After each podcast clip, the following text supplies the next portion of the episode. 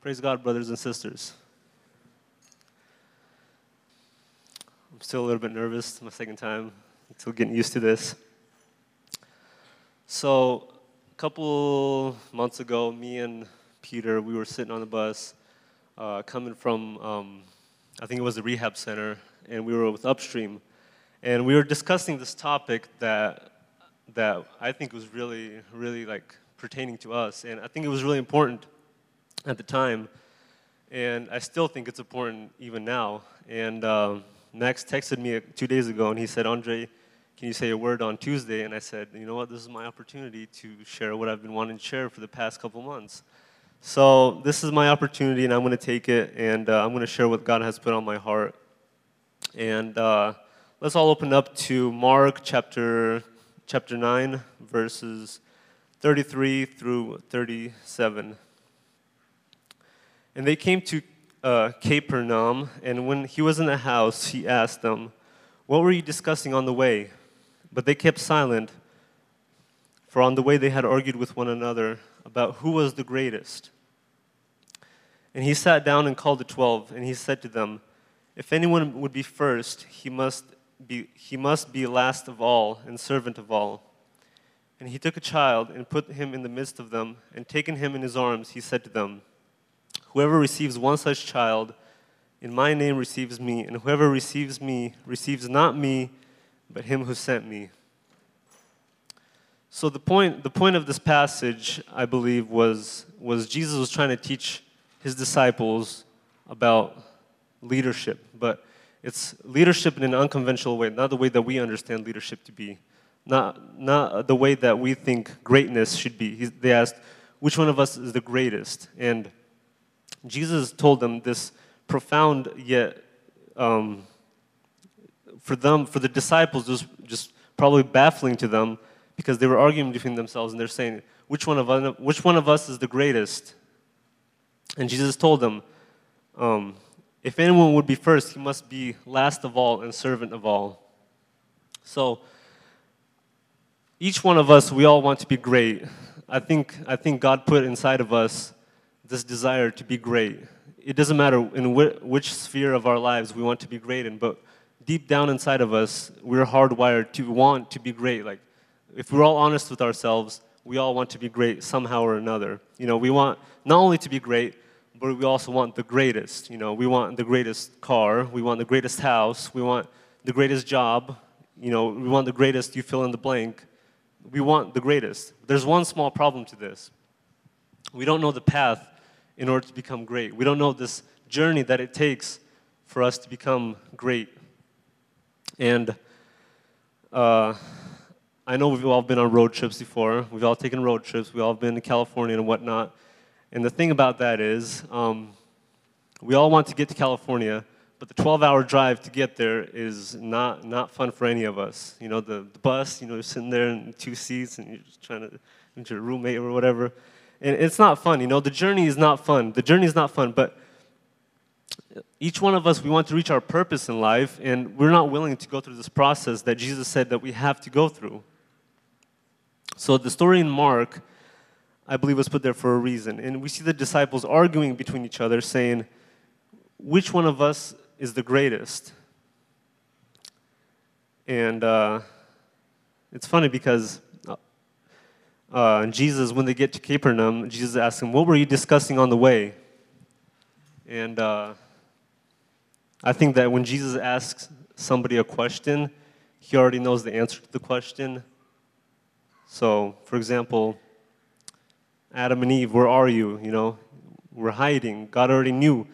So, uh, Jesus asked him, What were you discussing on the way? And he said, He took the 12 disciples and he said, if anyone must be first, he must be last of all and servant of all. And the disciples couldn't understand this. How can they? They're walking with, with the greatest man who ever lived, and they're saying to themselves, We must be the greatest because we're walking with the greatest. We must be the greatest people in all of Nazareth and all of Israel because we are walking with the one who is the greatest. We are walking with the one who is, you know, the Lion of Judah, the Lord of Lords, the Prince of Peace. We're walking with him. So that means we must be like him. We must be the greatest like him. And Jesus said, No, wait a minute. Jesus said, If anyone must be first, he must be last of all and servant of all. And the way that the world shows us greatness is not the way that Jesus wants us to see greatness. You know, the world shows us greatness as, as, as um, how should I put this? Um, the world shows us greatness through the prism of sin. We see greatness, but due to the sinful nature that's inside of us, we see something else that is not what Jesus wanted us to see. You know, the, the world wants us to see that in order for us to be great, we have to be known. We have to be, we have to be like the most famous, the most popular. We have to be, um, you know, the most liked on Instagram or the most liked between our friends. And, um, you know, the world wants us to think that the, uh, in order for us to become greater, we are to become more known. We are to become more famous. We are to become better than everybody else around us. We are to be, you know, just better than everybody. But Jesus said, wait a minute, wait a minute.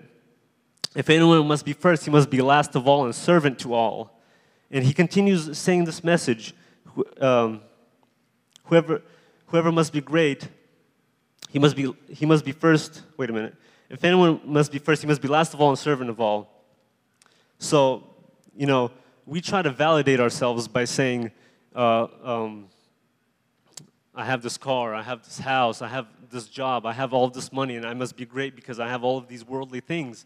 But Jesus said, um, to be great is not, not to have material possession. To be great is not to be acknowledged by the people around you or the world or the people that are on the other side of your phone screen. That's not what validation is. That's not what it means to be great. To be great, in order to be great, you have to be a servant to the people that are around you. You have to be a servant to, to um, you know, to your brother, to people that are lesser than you. You have to be, you have to be a servant. And uh, the disciples, they were arguing between themselves. They were saying, which one of us is the greatest? And, um, and uh, hold on a sec, I'm, I'm getting lost here. Um, this, this thought that I had was that if you're unable to serve others, then leadership isn't, isn't meant for you. If you're not able to stoop down low and say, hey, I want to be, I want to be, you know, outside, you know, uh, sweeping up the concrete or whatever. I'm going to be in here putting up chairs because I want to serve others. I want to be here and serve others. I don't want to just come here and, you know, be the soloist or, or you know, say the greatest message or anything, but we want to be serving others. So let me, let's turn to Philippians. Um, Philippians chapter 2, verses 3 through 8.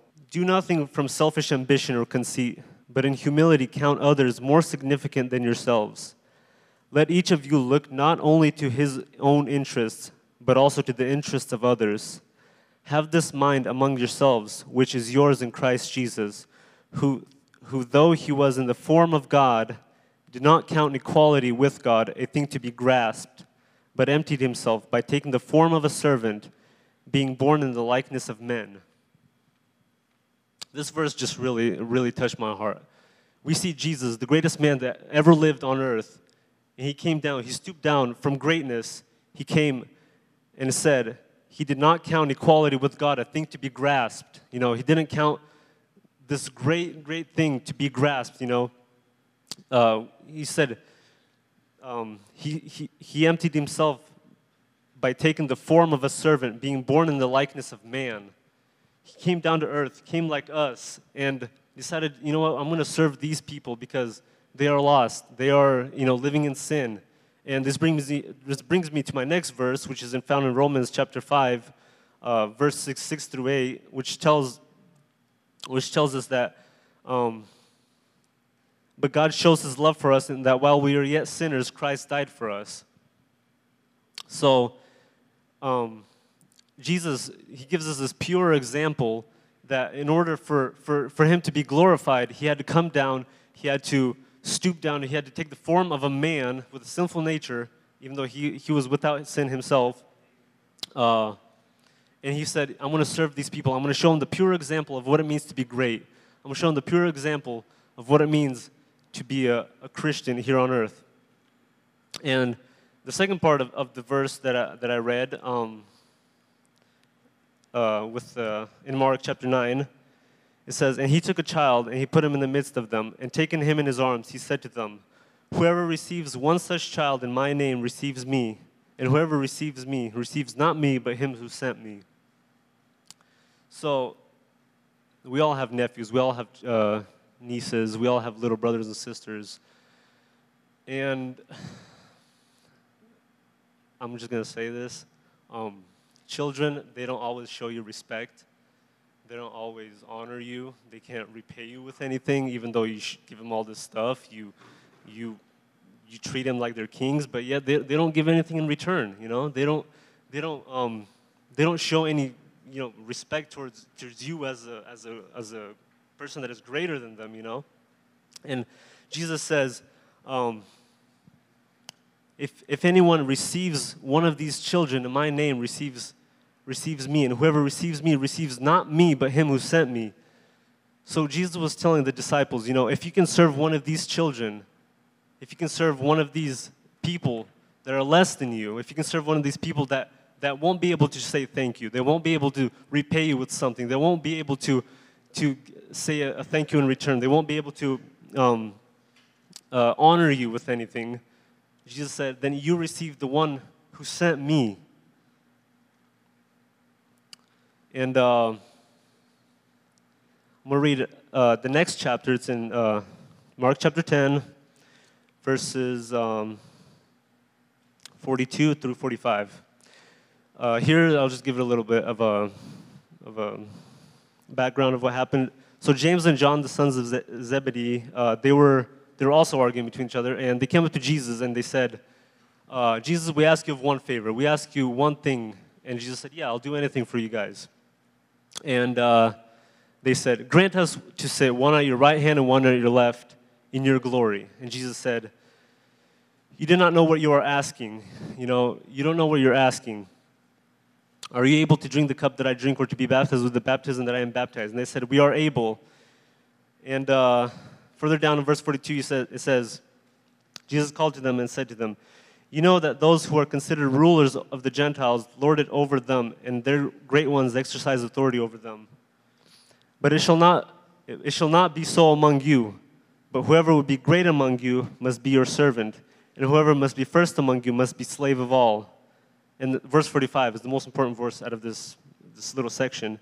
It says, For even the Son of Man came not to be served, but to serve, and to give his life as a ransom for many.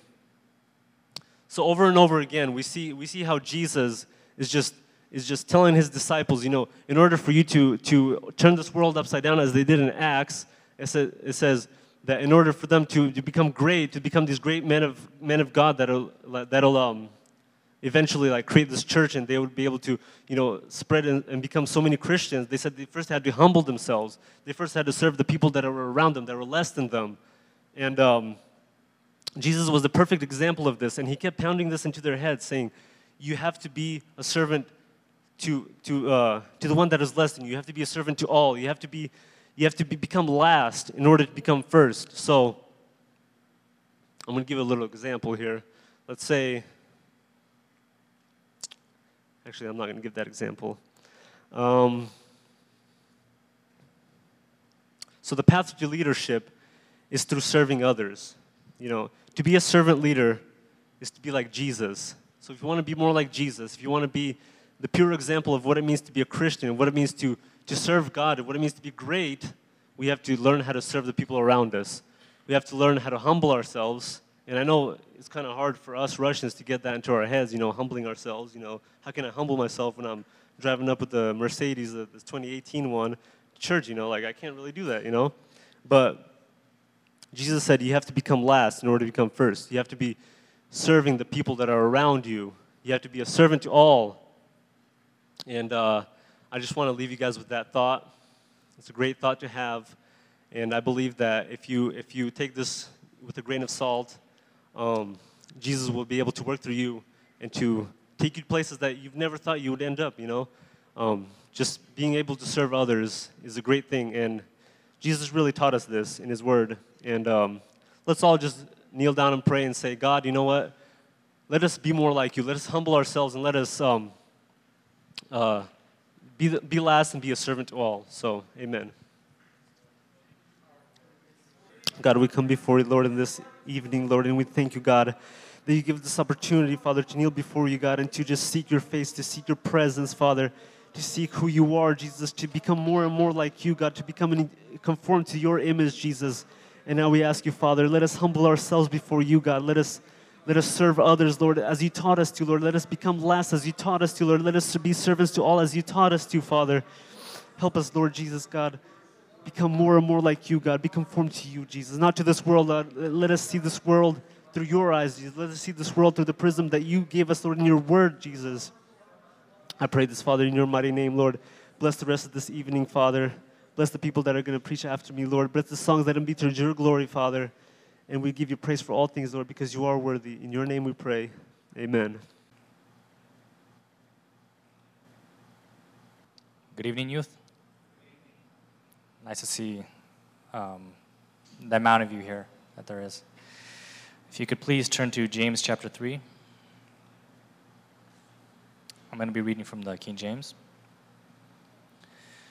My brethren, be not many masters, knowing that we shall receive the greater condemnation. For in many things we offend all. If any man offend not in word, the same is a perfect man, and able also to bridle the whole body. Behold, we put bits in the horses' mouths, that they may obey us, and we turn about their whole body. Behold, also the ships, which though they be so great, and are driven of fierce winds, yet they are turned about with a very small helm whithersoever the governor listeth. Even so, the tongue is a little member, and boasteth great things. Behold, how great a matter a little fire kindleth. And the tongue is a fire, a world of iniquity.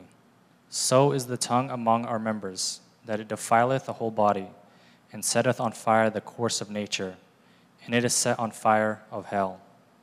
Of every kind of beasts, and of birds, and of serpents, and of the things in the sea, is tamed, and hath been tamed of mankind. But the tongue can no man tame. It is an unruly evil, full of deadly poison. Therewith bless we God, even the Father, and therewith curse we men, which are made after the similitude of God. Out of the same mouth proceedeth blessing and cursing. My brethren, these things ought not to be. Doth the fountain send forth at the same place sweet water and bitter? Can the fig tree, my brethren, bear olive berries, either a vine figs? So can no fountain both yield salt water and fresh. Who is a wise man and endued with knowledge among you? Let him show out of a good conversation his works with meekness of wisdom. But if ye have bitter envyings and strife in your hearts, glory not, and lie not against the truth. This wisdom descendeth not from above, but is earthly, sensual devilish. For where envying and strife is, there is confusion and every evil work. But the wisdom that is from above is first pure, then peaceable, gentle, and easy to be entreated, full of mercy and good fruits, without partiality and without hypocrisy. And the fruit of righteousness is sown in peace of them that make peace. Amen.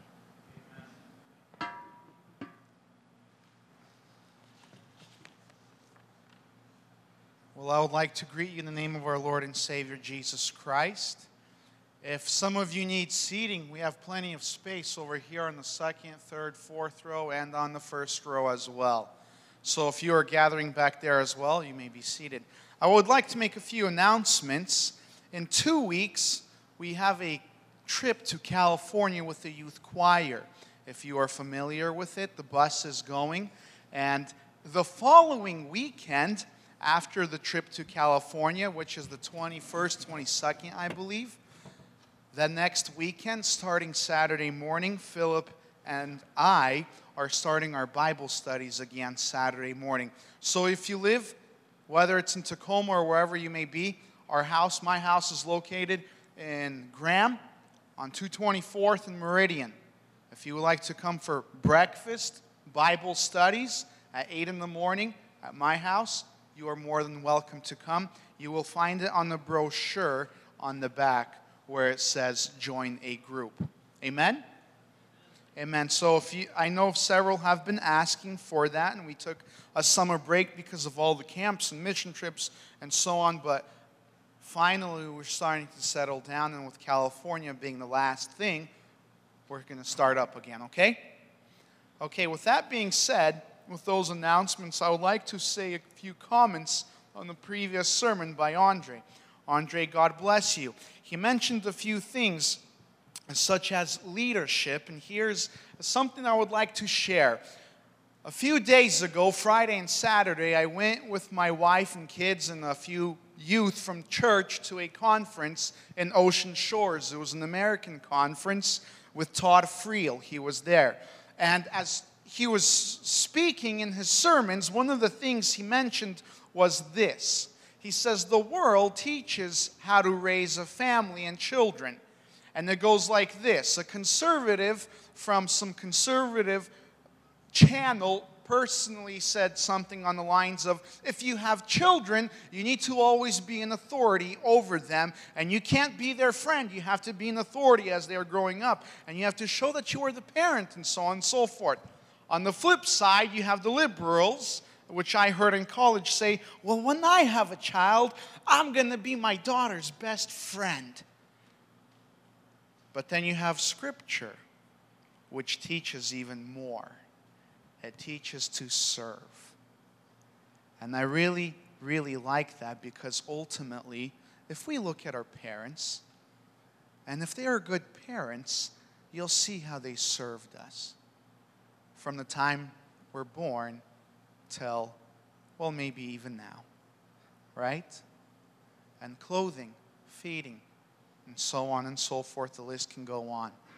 All right? Apostle Paul said in Scripture, if I have food and clothing, I'm content. Is that what he said? Food and clothing? Well, with that point made, let's stand for prayer. I usually like to pray before my sermon. And let's ask for the Lord's blessing. Lord, we thank you for the time that you've given to us. By your mercy and your grace, we are present and we stand before you and we thank you and we praise you, Lord. Make me small and make yourself big, Lord. May your word penetrate through our hearts and our minds, Lord, and may it be that seed that is planted. And where the seed is planted, Lord, may you water it, Lord, and wherever there's watering, you, God, cause all things to grow, Lord. And I thank you and I praise you, Lord, that you blessed us and helped us arrive here safely at this time. Thank you for everything. Bless your word. In the name of Jesus Christ, amen. You may be seated. My question for you tonight is this who here knows what grafting is or graft? We hear of the term skin graft, but what about a plant grafted or a tree grafted? Any idea? Anybody would like to share? That's all right. What about pruning? What is pruning about? What does it mean to prune? I see this, right? okay, good. That describes it, right? You don't even need to say anything. It's like uh, the quote uh, somebody said, "I preach off, I preach very little, but often with my actions," something like that. So here you go. Yes, pruning means this: snipping, cutting. All right. So Scripture speaks about grafting and it speaks about pruning. And there was something that's on my heart that I've wanted to share, and here you'll find it. If you open to the book of Romans, chapter 11, verses 11 through 24, that is Romans chapter 11, verses 11 through 24. If you have your Bible, please open it. If you don't, you can follow along on the screen. It goes like this Romans 11 11. So I ask, did they stumble in order that they might fall? By no means. Rather, through their trespass, salvation has come to the Gentiles so as to make Israel jealous. Now, if their trespass means riches for the world, and in their failure means riches for the Gentiles, how much more will their inclusion mean? Now, I am speaking to you, Gentiles, inasmuch then as I am an apostle to the Gentiles, I magnify my ministry in order somehow to make my fellow Jews jealous and thus save some of them. For in their rejection means the reconciliation of the world. What will their acceptance mean but life from the dead? If the dough offered as first fruits is holy, so is the whole lump. And if the root is holy, so are the branches.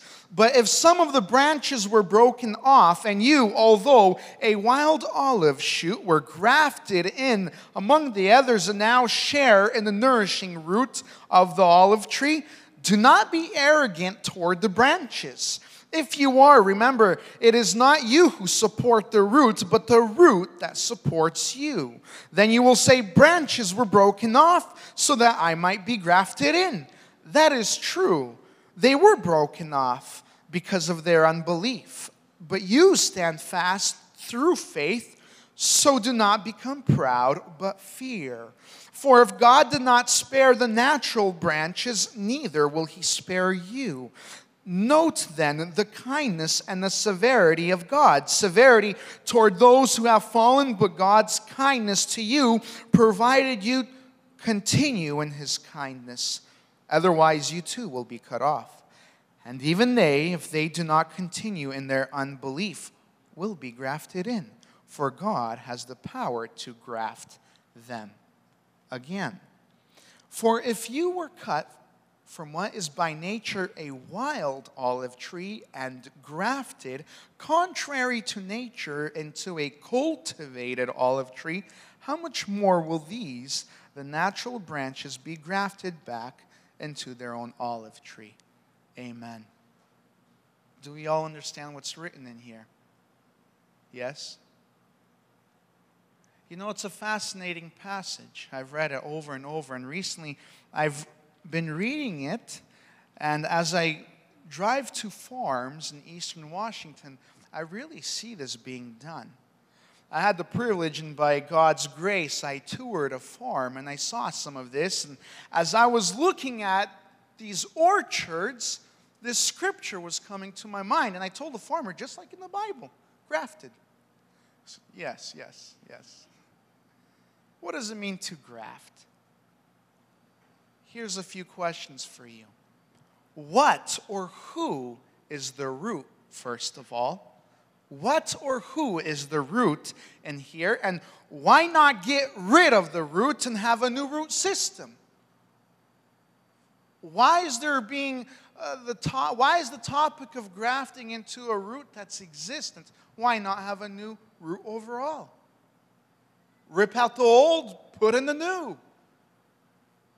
Let's look into further. Ask some of these questions to yourself, and, and here I'll explain to you how grafting works. Let's go to the next slide. This right here is a tree. We're going to learn some nature today, all right? This is good for us. You see that little stick, number A. You see how it's trimmed at the bottom into a V shape, right? Then you look at the diagram B, and that is a root or a stump. And so these two sticks that were slit, made into a V, are put into the stump that is also made into a V to kind of allow it to come in. And so as you press it in, the branch that is being grafted into the stump connects so the nutrients have an easy flow through it. And then you take a look at diagram C, and that right there on the tips of the roots and on the tips of the branches and on the, on the edge or the top of the stump is covered with wax or a special paint. What does that do? First of all, what that does is it, it covers the exposure that the stump is left to. So that wax covering covers and protects the top and it also protects the branches. So, all of a sudden, you have an understanding that when the branches are put into the stump and the exposing surface is covered with wax, the stump, which has the root in the ground system, is able to concentrate all of its energy into those branches, right in there. And so, those branches that are protected from the top are now able to grow. And what these branches do, they become into trees later on. So if you have an orchard, you have lines of trees, instead of uprooting your old and putting in new trees, you can just cut off the stump and root them in. You can graft trees in to what you have. And so the root that is already there and existing, it's watered, and all the energy that is concentrated starts to look something like this. This is more of a, uh, a not mo- it's modern, yes, you'll see this out there. So you see how there's about, let's go back, let's go back. You see how there's about five or six or seven of those branches that are stuck onto the root? All those will start shooting up and forming into their own trees. And as they're being formed, right, the farmer is able to use and shape and do whatever he wants, and we're going to get into that right now. But my question is this we read the book of he, Romans here, and Apostle Paul, being a lawyer himself, I don't think he was much of a farmer. I don't see that in Scripture. He was a tent maker. However, people understood this kind of stuff at that time. Not as much so in our time because we, we don't really work with this unless it's your job. My question to you is this Why were we grafted into Christ? Why were we grafted into the root that was existing? Did you ever think of this? And did you ever think that I'm such a wonderful person, I just accepted Christ on my own and that was it? No. Do you know it's God who gave the root and we are supportive of Him? I like the example that was brought up earlier a little child. He may disrespect the older person, but that child needs the older person to take care of him. The small child needs the parents to take care of the child. And in this sense, when we look at something like this, we see the root system, we see that, and we are grafted into God. But let's take a step back. What does the whole Bible show of this story? Apostle Paul here is trying to make a point when he's speaking to the early converts who are in Rome.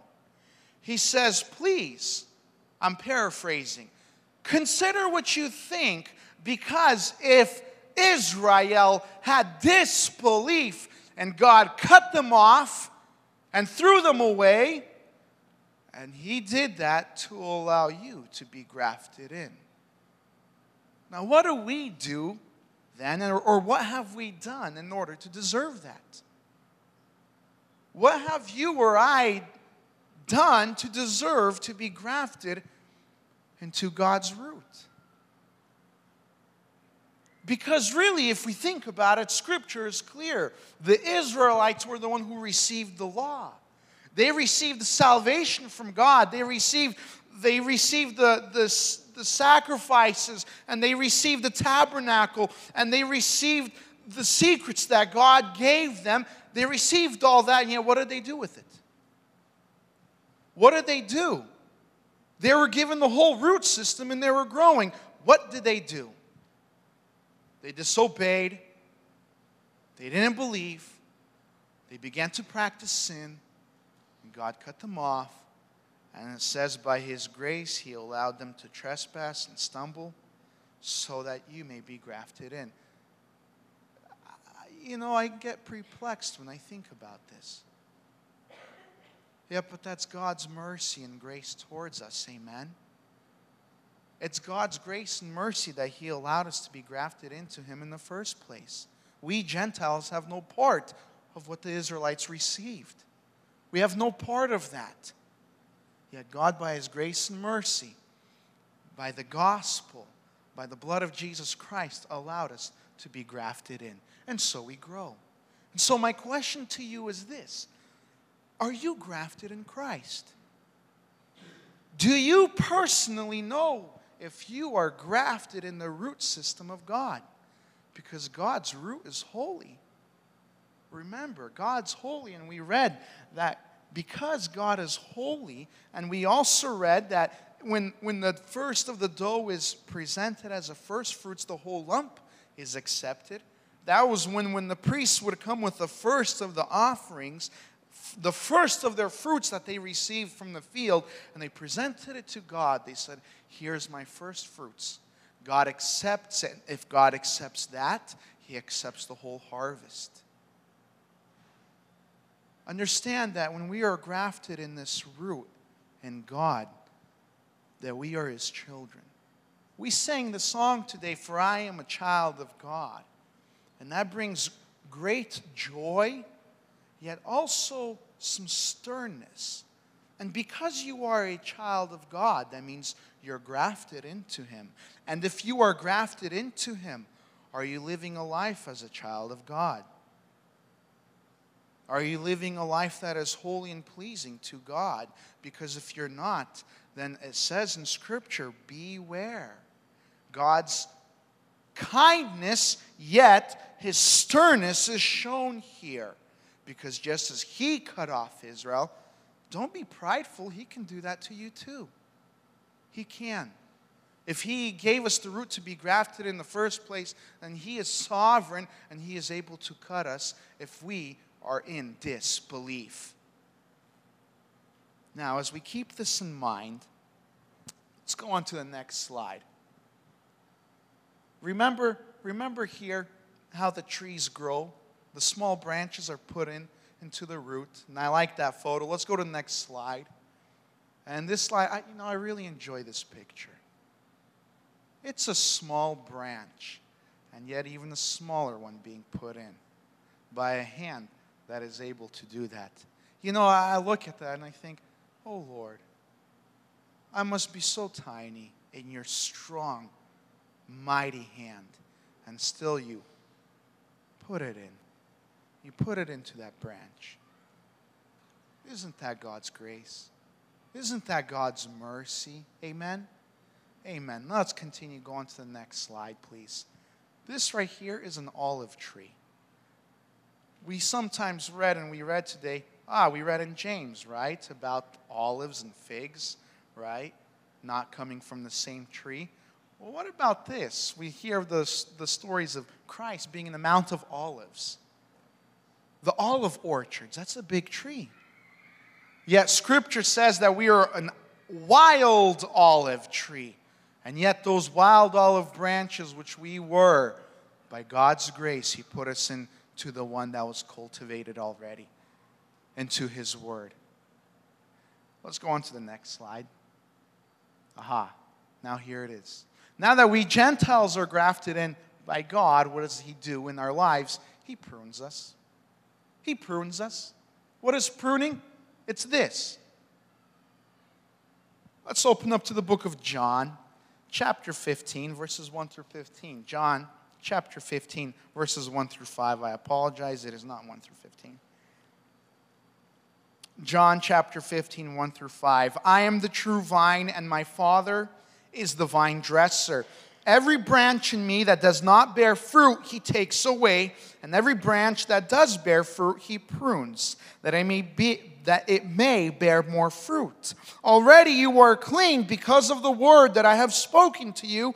Abide in me, and I in you, as the branch cannot bear fruit by itself unless it abides in the vine, neither can you unless you abide in me.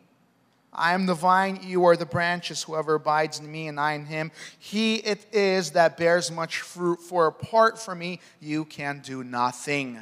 Amen. We end there.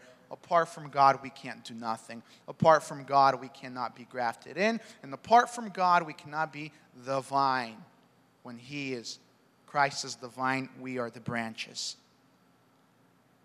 Without God, we can't do there, that or be there. So now let's take a look at what pruning does. Who here has experience with pruning? Does anyone know? Yeah, one, two, three, a few of us. Yeah, I, I do too. I've been learning actually. And this is what pruning does. Let's take a look at this photo right here you see that tree.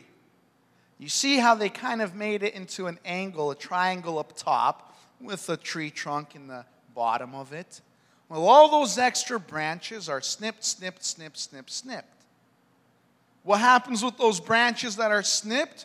You go to the orchards, this happens in the springtime, as well as grafting happens in the springtime because, fun fact for you, that's the highest amount of sap going through the trees and through the trunks. So, because all those nutrients are going through, they're able to prune in the, su- in the springtime, and that gives a lot of uh, nutrients to the branches and the trees that are being trimmed, and so on and so forth. But pruning does this it cuts off old, unneeded, dead, diseased branches.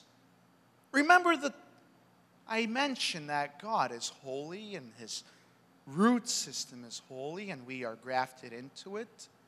And because he is holy, those who are grafted and, and the branches that are growing, you'll see on trees often sometimes they become dead or diseased, unholy.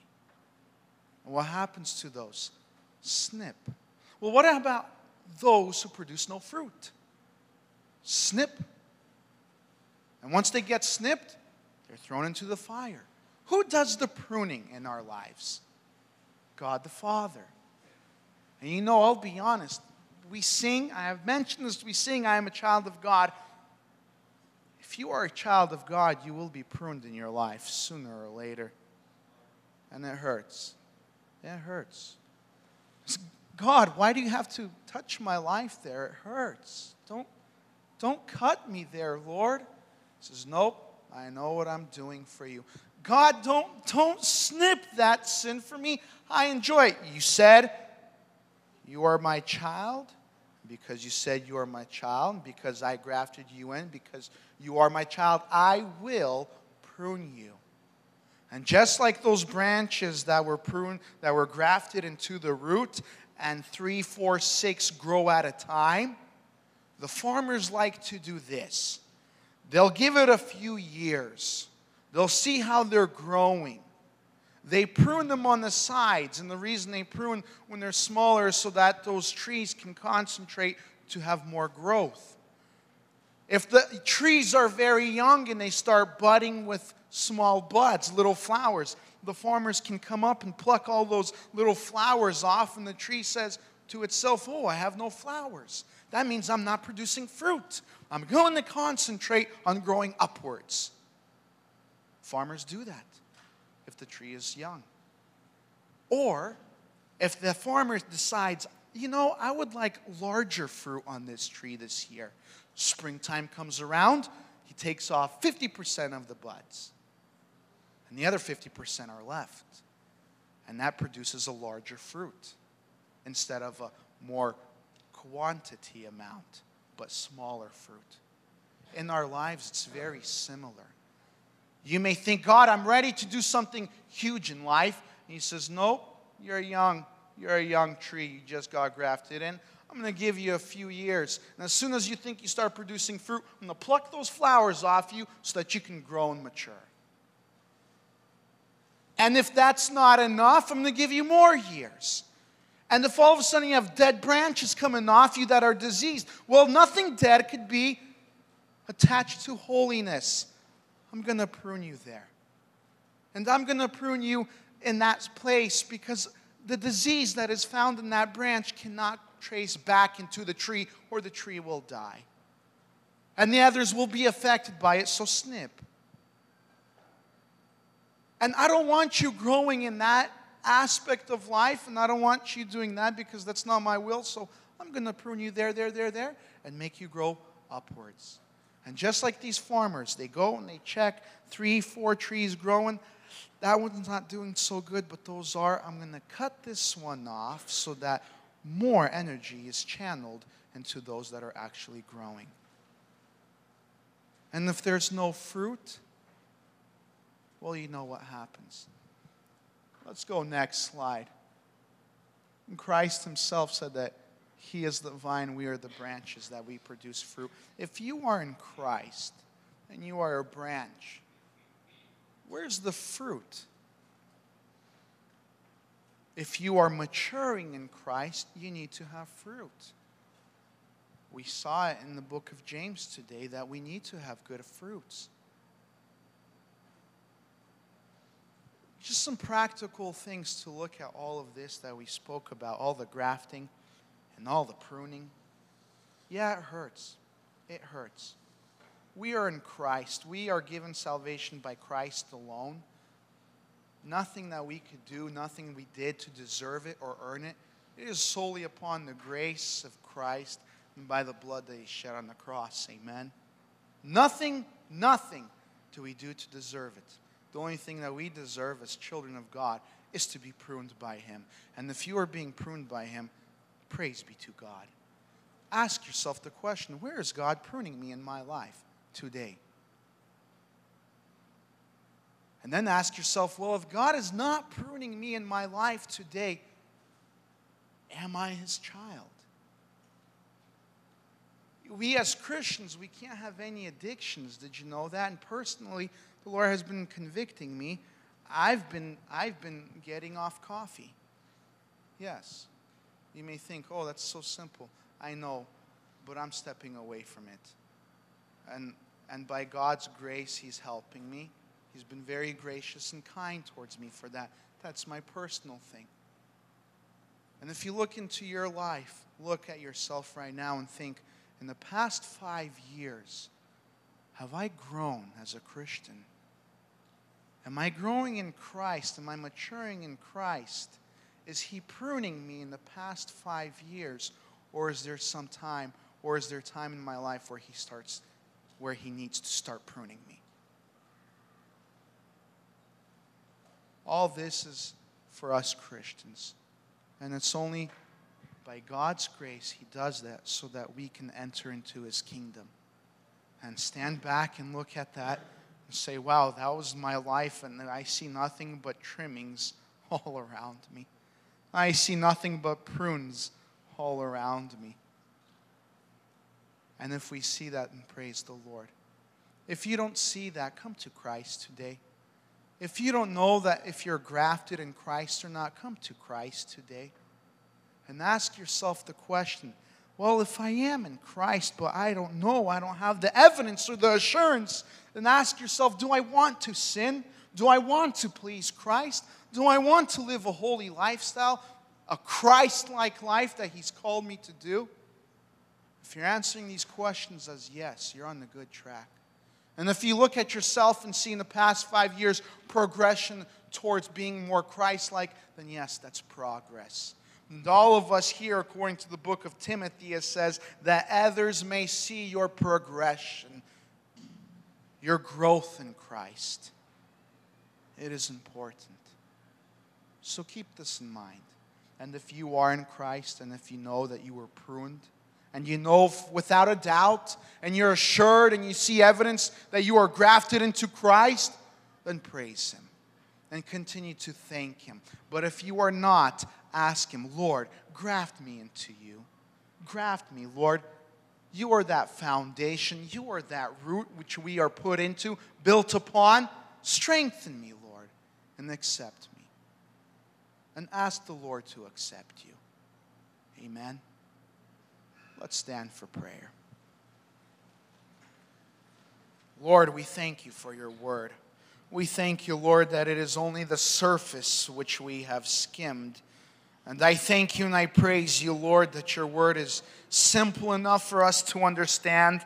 It is simple enough for a child to understand, yet it is deep enough for a theologian to get lost in, oh Lord. But your word is so true and perfect, Lord. And and you teach us according to your word.